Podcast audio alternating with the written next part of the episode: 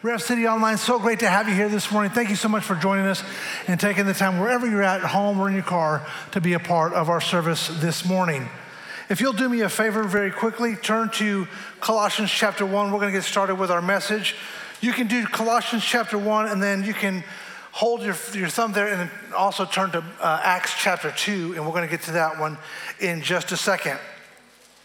Today I'm going to speak about how the church that Jesus intends to build is made up of people who are devoted. Say the word with me devoted. Okay, I want you to say like you're more devoted, okay? Say the word devoted. Yeah, there you go. That's what I'm talking about. So before I do that, I want to I want to start with a reminder to us about the supremacy of Jesus Christ. We're going to speak about devoted today and being in, in devotion. And I want to read a scripture out of Colossians uh, about Jesus Christ and what he has already accomplished for each and every one of us. Colossians ch- uh, chapter 1, beginning in verse 15, says this He is the image, speaking of Jesus, the image of the invisible God, the firstborn of all creation. For by him all things were created in heaven and on earth, visible and invisible. Whether thrones or dominions or rulers or authorities, all things were created through him and for him. And he is before all things, and in him all things hold together. He is the head of the body, the church. He is the beginning, the firstborn from the dead, that in everything he might be preeminent. For in him all the fullness of God was pleased to dwell, and through him to reconcile to himself all things, whether on earth or in heaven, making peace by the blood of his cross. And you, who were once alienated and hostile in mind, doing evil deeds, he has now reconciled in his body of flesh by his death, in order to present you holy and blameless and above reproach before him. If indeed you continue in faith, stable and steadfast, not shifting from the hope of the gospel that you heard, which has been proclaimed in all creation under heaven, and of uh, which I, Paul, became a minister. Our God is worthy of devotion. Amen? Pastor Thomas has been preaching a series over the last couple of weeks, The Call of Discipleship, and it has been a great series, and I hope that you're uh, enjoying it as much as I am. And every week we have a resource out here in the front uh, related to that discipleship series that you can take and you can experience uh, for yourself but I want to give you an encouragement, a continued encouragement, that it is best, in my opinion, to be experienced in the context of life groups. Every one of our life groups, save but a few, that are specialty type of groups, are walking through this curriculum. And the reason I say it's best to be shared among other people within the context of life groups is because you can discuss and debate and talk about the Word of God as you're going through this study, and it helps you to grow in discipleship. So, again, when you, when you have an opportunity to pick up those discipleship forms, great, but I encourage you, if you have not plugged into a life group, please make the effort to get plugged into those groups. We are having some great, great conversations within those groups. And so uh, in that series that he's talking about, and before he started the series, he said that the Lord had put on his heart the idea of devotion and discipleship, and he began this series. Today, I'm going to come alongside and speak about the topic of devotion. And you're there in Acts chapter 2. I gave you that scripture a minute ago. Acts chapter 2, verses 4, started at 42 and 47, says, They devoted themselves to the apostles' teaching and to the fellowship and to the breaking of bread and to prayer. Everyone was filled with awe, and many wonders and miraculous signs were done by the apostles. All the believers were together and had everything in common. Selling their possessions and goods, they gave to anyone as he had need. Every day they continued to meet together in the temple courts. They broke bread in their homes, they ate together with glad and sincere hearts praising God and enjoying fa- the favor of all the people. And the Lord added uh, to their number daily those who were being saved. Let's pray. Father God, thank you so much for the opportunity that we have to hear your word today, to come together in unity as a body of Christ, to worship you and to listen to your word and to receive uh, from you today. Let this seed that goes out accomplish exactly what you set it out to accomplish in the lives of your people. In Jesus' name, amen. So after Jesus was uh, leaving, before he was leaving the disciples, and after he left to return to his father, he instructed the disciples to, to gather in a room together and to wait for the promise of the Father. And so they, they gathered in this upper room and they were waiting on the, on, on the promise. And here in Acts chapter 1, it says, all these, speaking of these disciples, were with one accord and were devoting themselves to prayer together with the woman and uh, the women and Mary, the mother of Jesus and his brothers. So listen to that word devoting. They were devoting themselves to prayer in the upper room. And it was at one of these gatherings where the Spirit of God descended on them and the entire church was launched as they devoted themselves. Acts chapter 2 that we just read says, And they devoted themselves to the apostles' teaching and the fellowship and to the breaking of bread and prayers. Again, the key word there is devoting and devotion. They were devoted. The Greek word that we translate to the word devoted is proskartereo, proskartereo, and to it, it means to adhere to with strength. It's like you grab a hold of something and you do not let it go. You're holding on to it with everything that you have. It means to steadfastly be attentive to it, to give an unremitting care, to continue in all the time in a place, to persevere and not to faint. To show oneself courageous. In other words, you're holding on to this devotion that you have to God, and you're courageously defending that devotion no matter what comes your way. To be constant in readiness for one, to wait continually on. The disciples were devoting themselves continually to the Lord in prayer. Now, here's the thing that you have to understand about devoting and devotion we cannot devote other people, and people cannot devote us. Devotion or being devoted is personal, it's consistent, and it's time consuming. It costs something, and that something is expensive.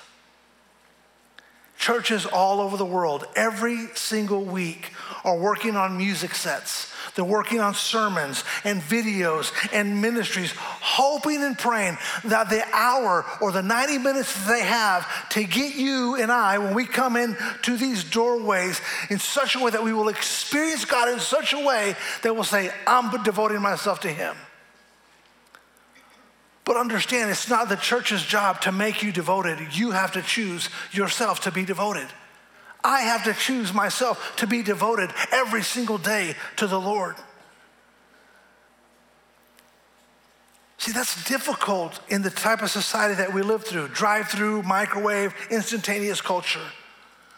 Too many times we want to experience the awe of God without the devotion to God. Listen, the cost of being discipled is devotion to God. In Luke chapter 14, it says, Now great crowds accompanied him. And he turned to them, this is speaking of Jesus, and he said to them, If anyone comes to me and does not hate his own father and mother and wife and children and brothers, yes, even his own life, he cannot be my disciple. Whoever does not bear his own cross and come after me cannot be my disciple. That's a strong word, man. That's some of the strongest words you're going to read in Scripture. But I don't want you to get caught up on the word hate because when you translate that word, what it really means is to love less. So, in that context, listen to this scripture again. Now, great crowds accompanied him, and he turned aside and said to them, If anyone comes to me and does not love less, his own father and his mother and wife and children and brothers and sisters, yes, even his own life, he cannot be my disciple. Whoever does not bear his own cross and come after me cannot be my, my, my disciple. See, discipleship requires total devotion and total sacrifice. You have to love less whatever it is that's getting in the way of your devotion to God is to keep God at the highest priority and love less anything else that would come before Him. So, what is it for you? What is it for you that tries to steal your time away from your devotion to the Lord? Only you can define what it is. And more importantly, only you can choose, can choose to love less the thing that's causing that devotion to be stolen from God. No one or no thing can force people to be devoted to the Lord. The first church over 2,000 years ago, rather than busying themselves with countless other endeavors, every, every follower devoted themselves to just a few endeavors and they end up changing the world. Pastor Thomas mentioned last week that those being planted in the house of the Lord are the ones that flourish. And I agree with this. In, scripture. It's an incredible thought process. Yet it seems like in the church in America, and maybe even beyond that, but in America, we're constantly looking for the new thing. So we continue to look for the next flavor of the month's church. And what I mean by that is like, well, this church sounds, sounds good, and I like the way they do the worship, or I like this message, but as soon as the message changes and the worship changes, well, I need to find another church. There's no devotion there because they're trying to get their needs met and not choosing just to devote themselves to the Lord first and foremost hoping that wherever they land, that's going to make them devoted. When the truth is, as I said, nothing can cause you to become devoted except a decision that you make yourself. It's your job and it's my job to say, I'm going to devote myself to the Lord. Look at Acts 2:42 again. And they, individually, they devoted themselves to the apostles' teaching and to fellowship and to breaking of bread and prayer. Now let's dream big, but we're going to start small.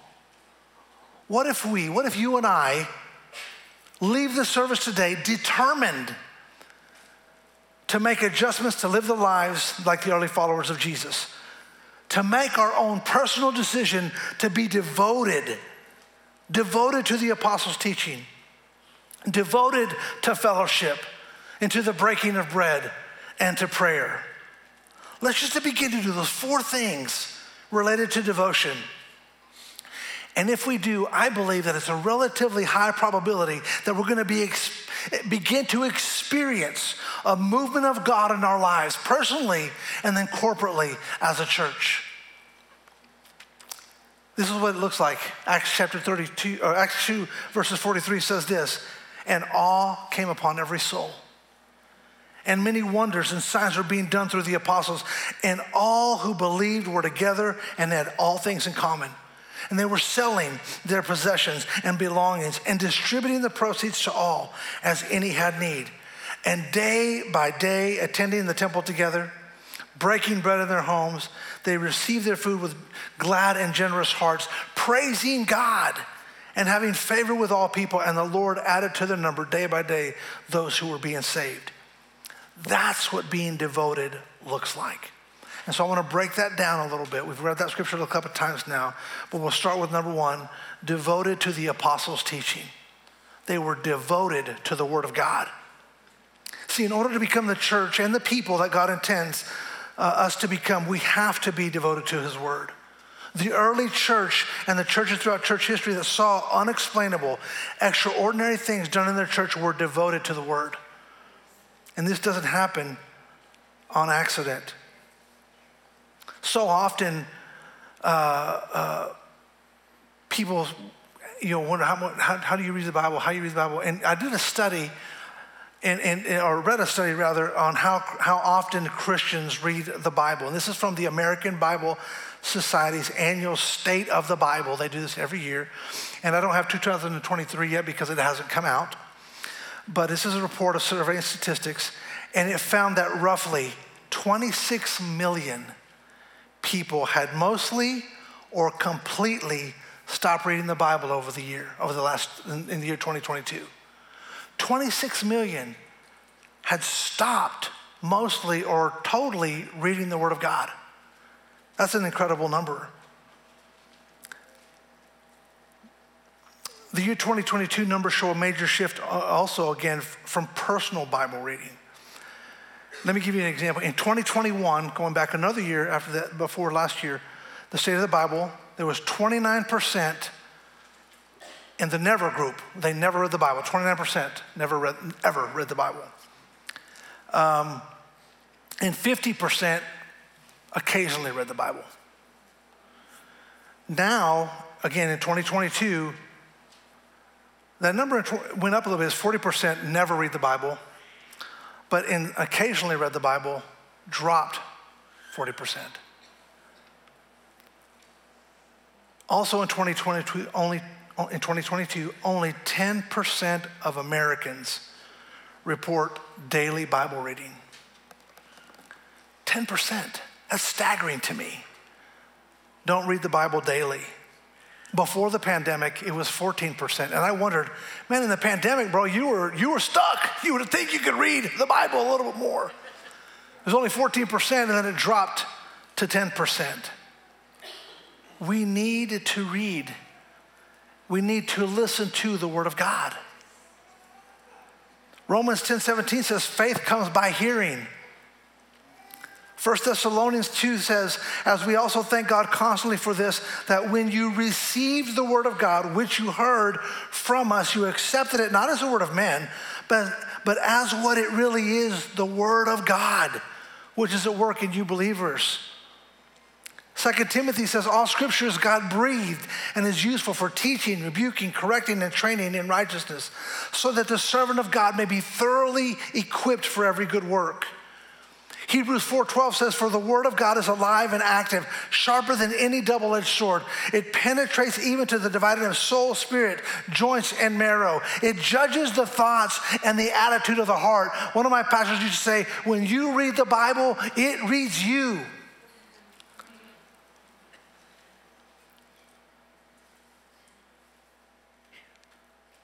Isaiah 55, for as the rain and the snow come down from heaven and do not return there, but water the earth, making it bring forth and sprout, giving seed to the sower and bread to the eater, so shall my word be that goes out of my mouth. It shall not return to me empty, but it shall accomplish that which I purpose and shall succeed in the thing for which I sent it. Now, those are powerful, powerful scriptures about the Word of God. But here's the million dollar question Do we actually believe the scriptures that I just read? Because if we really believe that the Word of God is that powerful, not only would we read these words, but we would begin to declare them over our lives and declare them over the lives of our loved ones, expecting them to accomplish exactly what God's Word sent them to accomplish. We need to be devoted to the apostles' teaching the Word of God. Because that's exactly what it is the words of God. Number two, the disciples were devoted to fellowship. They devoted themselves to gathering together, to connecting with each other. The early church had a revelation. They knew, hey, we're better together when we do this thing.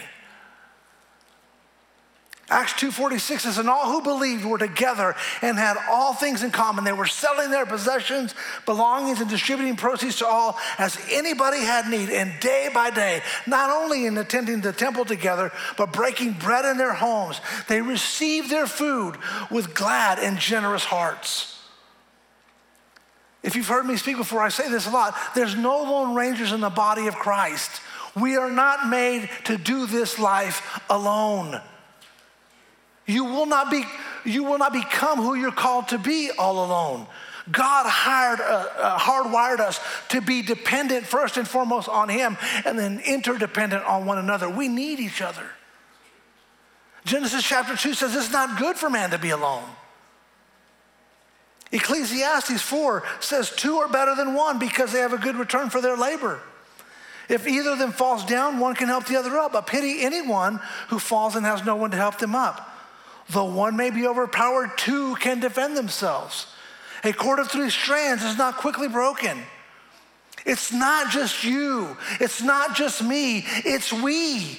We in this thing together. That's why we encourage everyone to get into a life group. In a life group, you develop friendships, you develop accountability. You one another, each other. Say that fast three times you one another each other. Let me, let me tell you what I mean. If you've got your sermon notes on the Bible app, you can look there for Rev City on, on, on the events, and you're going to see these notes right here. And it says this You one another each other. In Romans, accept one another, be devoted to one another, honor one another, strengthen one another, teach one another, you one another, each other. In Galatians, you serve one another, you bear one another's burdens, you restore one another. In Colossians, you forgive one another, you admonish one another, you spur one another on, uh, says Hebrews. You confess your sins to one another in James. You pray for one another. In John, you love one another. First John, you love one another.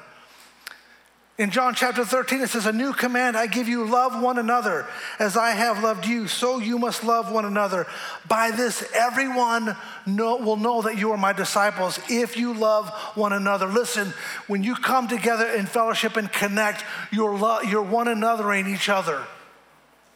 You're building each other up, and we need to one another each other.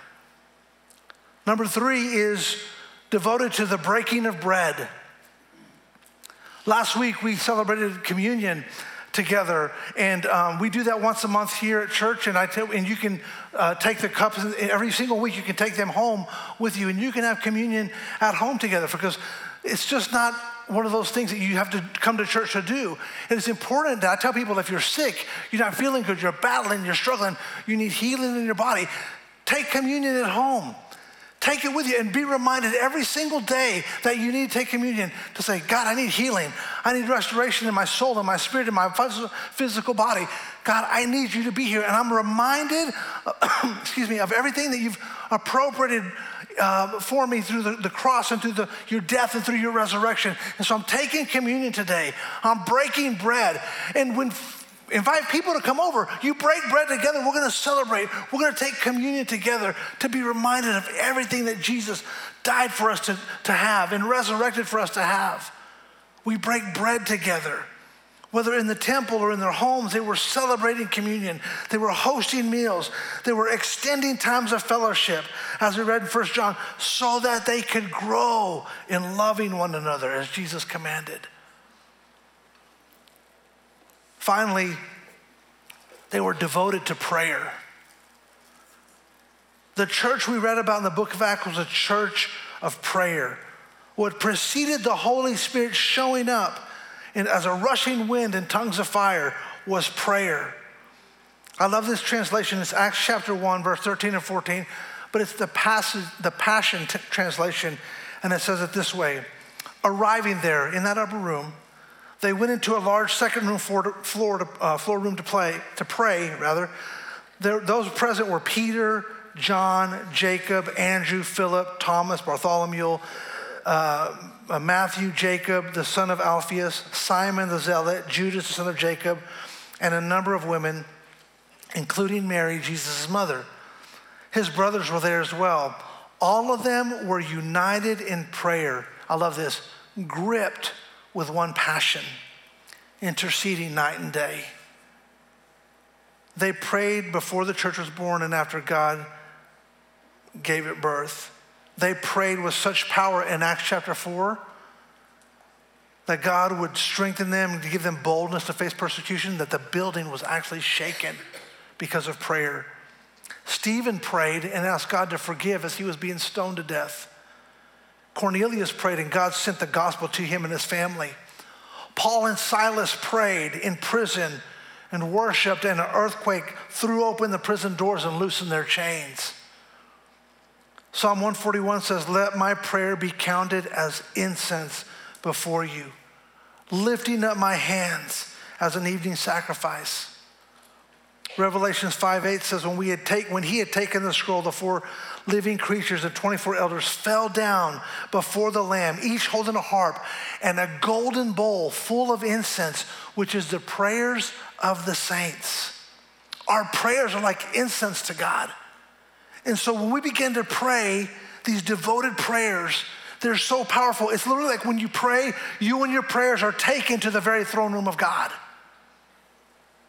Hebrews 4 says, Let us with confidence draw near to the throne of grace that we may receive mercy and find grace to help us in our time of need. James 5 says, Therefore, confess your sins to one another and pray for one another that you may be healed. The prayer of a righteous person has great power as it is working.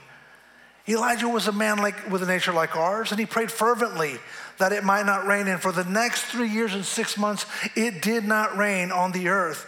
Then he prayed again, and heaven gave rain, and the earth bore its fruit. Moses prayed, and the sea, the waters were parted. Joshua prayed, and the sun stood still in the sky. David prayed, and a giant fell.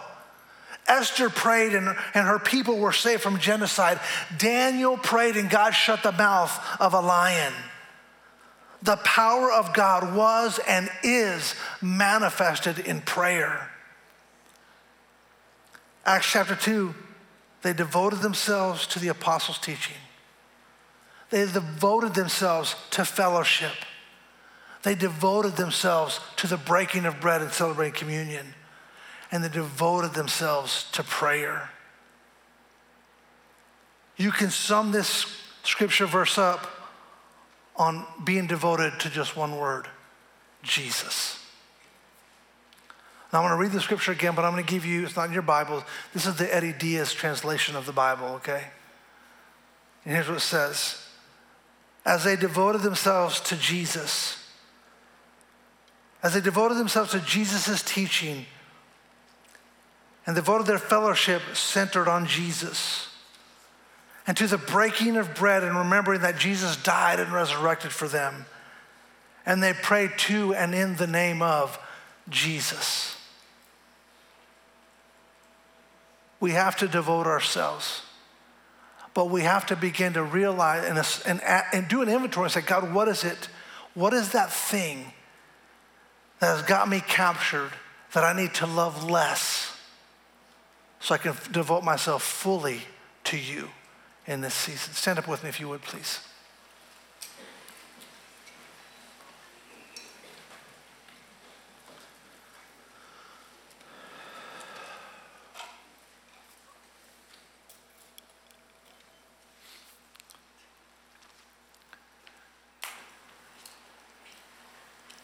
So, what is it? As you're standing here, just, just bow your heads for, me, for just a moment. And I just want you to ask God in the silence of your heart God, what is it that has captured me and taken my devotion away from you? Maybe it's a job situation. Maybe it's an individual in your life. Maybe it's a, a, a, a financial situation. What is it that's taking your, captures your attention so much so that is taking you away from your devotion to God? And just for a moment, in a little bit of silence, just listen to what that is.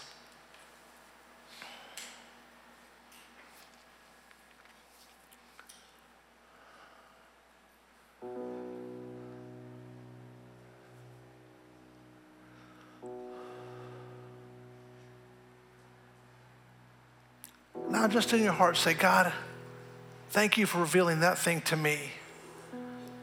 And now, God, as an act of my will, I'm going to choose to love less that thing so I can devote myself fully to you, fully to your word, fully to the people that I need to be around to grow in your word, to be discipled.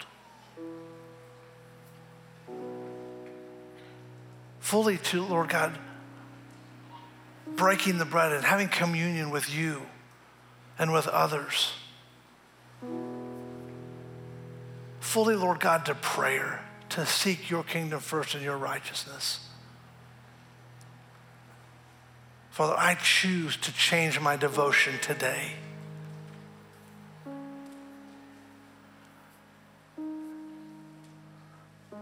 Pastor Thomas was up here earlier and, and praying, and he he says something so powerful. Man, today, today you have an opportunity to surrender your life to Jesus. The scriptures say today is a day of salvation. We're not promised tomorrow. And maybe you made that decision. You know what? I need to get right with God. Maybe you're online and you're watching online and from your home or from wherever it is, and you say, you know what? I, that's me. I need to come to Jesus. Today is that day. Today, you have an opportunity to devote your life fully to Him, to surrender your life. And He said He's knocking on the door of your heart. And if you'll open that door and let Him in, He will come in to your life and you will forever be changed. So if you made that commitment earlier, or maybe as you heard this word today, you say, you know what, I need to devote my life, I need to surrender my life to Jesus Christ here in this room or there online. If you're in this room, would you just raise your hand so I can know who, I can, who I'm praying with this morning? If you're there online, you can just put up the hand emoji. I see those hands up. Thank you so much. It's a powerful decision you just made. If you're there online, just put up that hands emoji. We're celebrating with you online too. We want to hear from you. Online, listen, we got, we got something in here we're going to give these guys today before they leave this building. But they're online. We need you to, to use that text feature and text the word Rev City to 94,000. Tell them that you surrender, you raised your hand today to accept Jesus Christ. We're going to give you a Bible today. We're going to send it to you. It's one of the greatest tr- pleasures that I have in my job is every week I get to send out Bibles to people who raise their hands to accept Jesus. Here in this room, you're going to have an opportunity to receive a Bible. You're going to be able to go to the front desk and they're going to put a Bible in your hand. There's hands around this room that lifted their hands. There's hands online, I'm sure, that are lifting their hands, devoting themselves, perhaps for the first time, to God. And that is something to rejoice about. But here's what I want you to do as a church family, I want you to join me in a short prayer. And if you raised your hand this morning here in this room, I want you to repeat that prayer with us as a church family. We want to come alongside you and support you. Because we as believers, we also know that we never outgo grace and we need it every single day. But we want to partner with you, say, we're beside you. So repeat after me, everybody in this room, to, repeat, to uh, join those who raise their hands. Father God, Thank you so much for acknowledging me as I raised my hand to give you my life, to give you my trust. I ask you, God, to forgive me of my sin, cleanse me from unrighteousness. I devote my life to you. Fill me with your spirit. Thank you, God, for saving me that I will never be the same. In Jesus' name, amen. Can we give the Lord a clap offering for those who raise their hands?